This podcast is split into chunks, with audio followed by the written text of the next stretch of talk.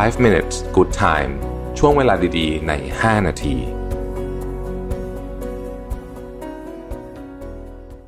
สวัสดีครับfive minutes นะครับคุณอยู่กับโรบิทหานุสาหะครับวันนี้บทความจากคุณคัสรีนา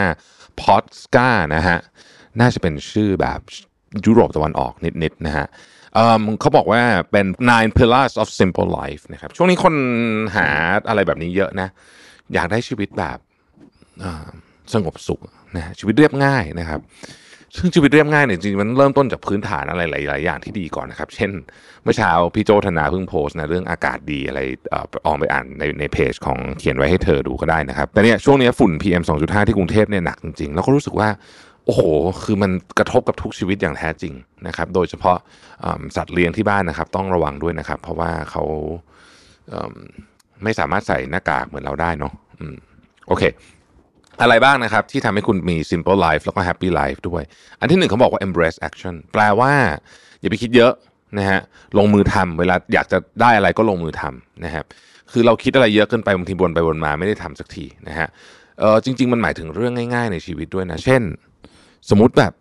ตื่นเช้ามาจะออกกำลังกายดีไม่ออกกำลังดีไปเหอะออกไปออกเหอะนะฮะเราก็ไม่ต้องคิดอะไรมากอะใส่รองเท้าแล้วไปวิ่งนะฮะโอ้ช่วงนี้อากาศไม่ดีออกกำลังกายในบ้านก็ได้นะครับแล้วจะทำให้ชีวิตคุณง่ายขึ้นนะครับ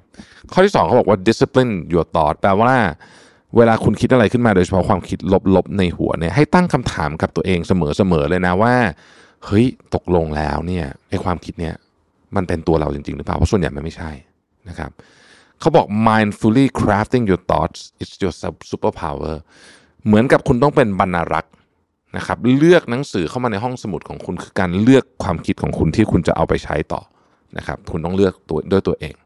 นะฮะคุณแดเนียล แคลแมนนะยอดสุดยอดนักเขียนเจ้าของรางวัลโนเบลแล้วหนังสือที่ผมชอบมากที่สุดเล่มหนึ่งนะฮะ Thinking Fast and Slow เขาบอกว่า it's a wonderful thing to be optimistic it keeps you healthy and it keeps you resilient คือมันเป็นสิ่งที่ดีมากที่คุณจะมองโลกในแง่ดีเพราะมันจะทำให้คุณแข็งแรงในที่นี้คือแข็งแรงสุขภาพกายสุขภาพใจด้วยนะแล้วก็ทำให้คุณเนี่ยมีความยืดหยุ่นกับชีวิตมากขึ้นข้อต่อไปฮะเขาบอกว่าเขายอมรับในข้อจำกัดของตัวเองแปลว่ามันจะมีบางอย่างอะที่เราทำไม่ได้อะนะครับแล้วก็ที่เราไม่ชอบอะนะฮะเพื่อนเราอาจจะชวนเราไปโดดล่มอะหรือว่าอะไรแบบนี้นะฮะนี่ผมอาจจะยกตัวอย่างเว่อร์ๆหน่อยหรือแม้แต่กระทั่งของอย่างบันจี้จัมป์แบบนี้นะครับมันจะมีนะแต่ก่อนเนี่ยที่เรารู้สึกว่าเราต้องทำอะเพราะต้องพิสูจน์ความกล้าของเราแต่พอเราอยู่ไปสักชีวิตนึงเราจะพบว่าเฮ้ยของบางอย่างเราไม่ต้องทำก็ได้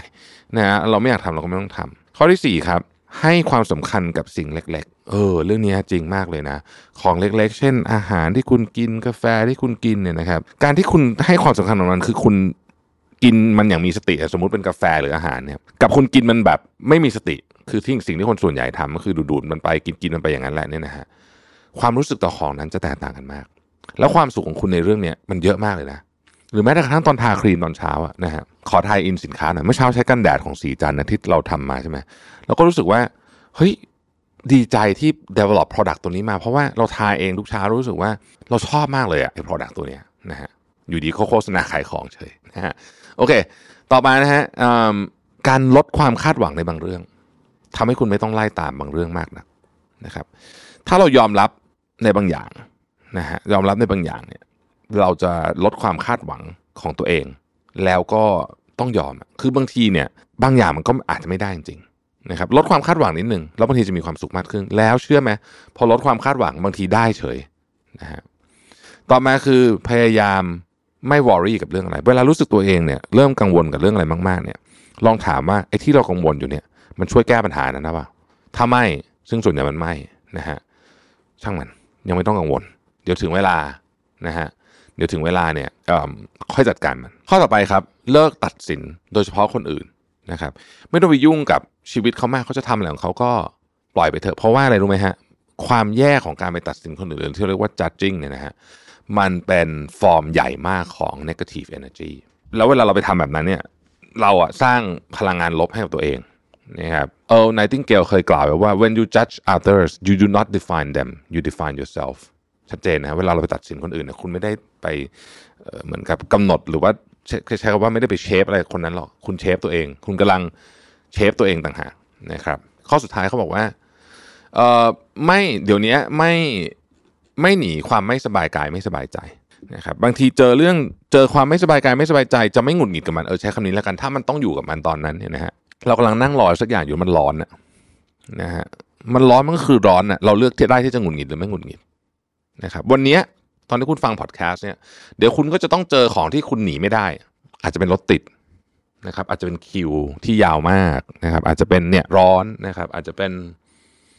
ความหิวหรืออะไรที่มันหนีไม่ได้อะประชุมอยู่แล้วมันยังประชุมไม่เสร็จอ่ะนะฮะก็จะเดินออกไปก็ไม่ได้โดนด่าแน่อะไรเงี้ยเราสามารถเลือกที่จะหงุดหงิดหรือไม่หงุดหงิดได้ฟังดูง่ายนะครับแต่จริงๆทำยากมากแต่ถ้าเราเลือกเป็นคนที่จะไม่หงุดหงิดได้เนี่ยชีวิตเราเนี่ยจะง่ายขึ้นเราก็มีความสุขมากขึ้นด้วยนะครับขอบคุณที่ติดตามไฟว์ minutes นะครับสวัสดีครับไฟว์ minutes good time ช่วงเวลาดีๆในห้านาที